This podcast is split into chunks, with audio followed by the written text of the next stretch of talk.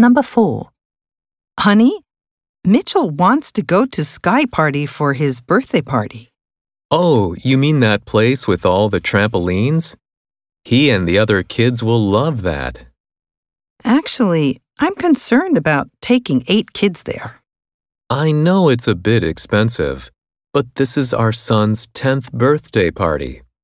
Well, I'm just concerned that we won't be able to keep an eye on so many kids. I'd hate to be responsible for an accident. Maybe you're right. I guess four or five would be better. Question. What does the woman imply about going to Sky Party?